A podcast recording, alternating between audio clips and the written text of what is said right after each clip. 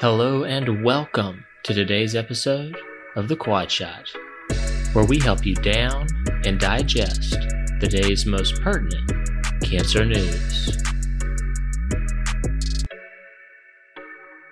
It's December 5th, 2022. Welcome to the Quadcast. Let's dive in. First up, partial derivative. Does hypofractionated partial breast radiation reduce chronic induration compared to whole breast radiation? The DBCG partial breast irradiation trial was a randomized phase 3 trial of 865 patients with early stage low risk breast cancer.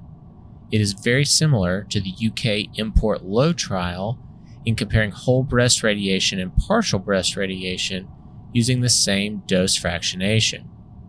Eligible patients had hormone receptor positive, HER2 negative, grade 1 to 2 invasive ductal carcinoma, measuring less than 2 centimeters with greater than 2 millimeter surgical margins. All patients were treated with 40 gray and 15 fractions, but they were randomized to receive either whole breast radiation or partial breast radiation. The partial breast irradiation target was the tumor bed plus a 1.5 centimeter CTV margin confined to the breast CTV, as well as a 5 millimeter PTV margin, but that was cropped 5 millimeters from the skin surface. In both arms, the tangent fields and a forward planned field in field technique was used. The trial was designed to show that partial breast irradiation resulted in non inferior breast induration, and indeed, grade 2 to 3 induration three years after partial breast radiation was not only non inferior, but it was significantly less as compared to whole breast radiation 5% versus 10%. Overall, larger breast volume was associated with a higher rate of breast induration 13% versus 6%. However, this was mainly driven by an increased rate of induration in those with large breasts who had whole breast radiation, 13 versus 5%. Induration was similar for patients who had large and small breast size when they were treated with partial breast radiation, 6 versus 5%. Put another way, those with a large breast size appeared to derive the greatest reduction in induration from the use of partial breast radiation. At five years, there was no difference in local recurrence with partial breast radiation as compared to whole breast radiation 1.2 versus 0.7%. There was also no difference at nine years 3.1 versus 1.7%. The bottom line is for the same dose, fractionation, and planning technique, partial breast radiation results in less chronic induration than whole breast radiation without a significant increase in local recurrence rate for those with low risk disease thanks to Offersen. JCO 2022. Up second, never enough. Virtually no treatment algorithm for any pancreatic cancer is without chemotherapy. But when can we call it a day? Adjuvant treatment, particularly FOLFIRINOX, after upfront resection of pancreatic cancer, has been a mainstay of treatment since the landmark PRODIGE 24 trial. Many current protocols, however, have moved chemo to the neoadjuvant setting, recognizing it as a priority in the treatment of pancreatic cancer.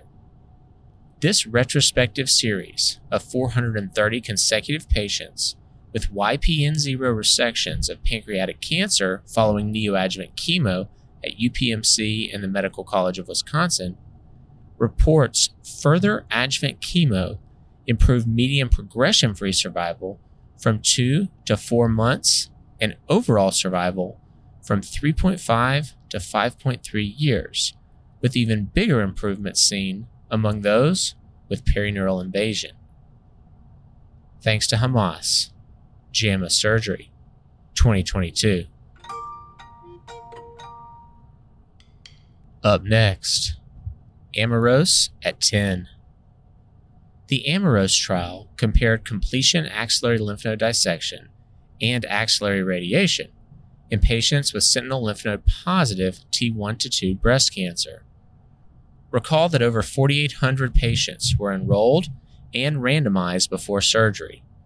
Of those, 1,425 had sentinel lymph node metastases and went on to receive either axillary lymph node dissection or radiation therapy to the axilla and supraclavicular fossa. Also, recall that in the axillary lymph node dissection arm, 33% had additional lymph node metastases. In this updated analysis, the rate of axillary recurrence at 10 years was similar between arms, at 0.9 and 1.8%. There were no differences in survival outcomes. Axillary lymph node dissection doubled the rate of lymphedema at 5 years, 25 versus 12% and radiation did not significantly increase the risk of secondary primary cancer at 10 years, 12 versus 8.5%.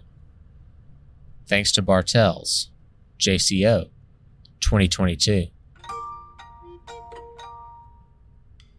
Up next, coincidence. While incidence of cervical cancer has been steadily decreasing overall, during the past two decades in the United States, it has been steadily increasing among women aged 30 to 34 years old. Perhaps due to a shift in earlier diagnoses with increased sensitivity of HPV co-testing. Thanks to Shamarati, JAMA 2022.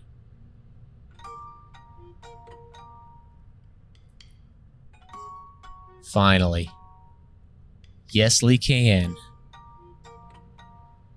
In a phase 3 trial of lecanemab, a monoclonal antibody to the notorious amyloid beta fibrils that are pathognomonic of Alzheimer's disease, recipients achieved a statistically, though probably not clinically, significant reduction in severity of cognitive decline at 18 months. And it's making headlines as the first therapy ever to even make a dent in this frequently devastating disease. Thanks to Van Dyck, New England Journal of Medicine, 2022.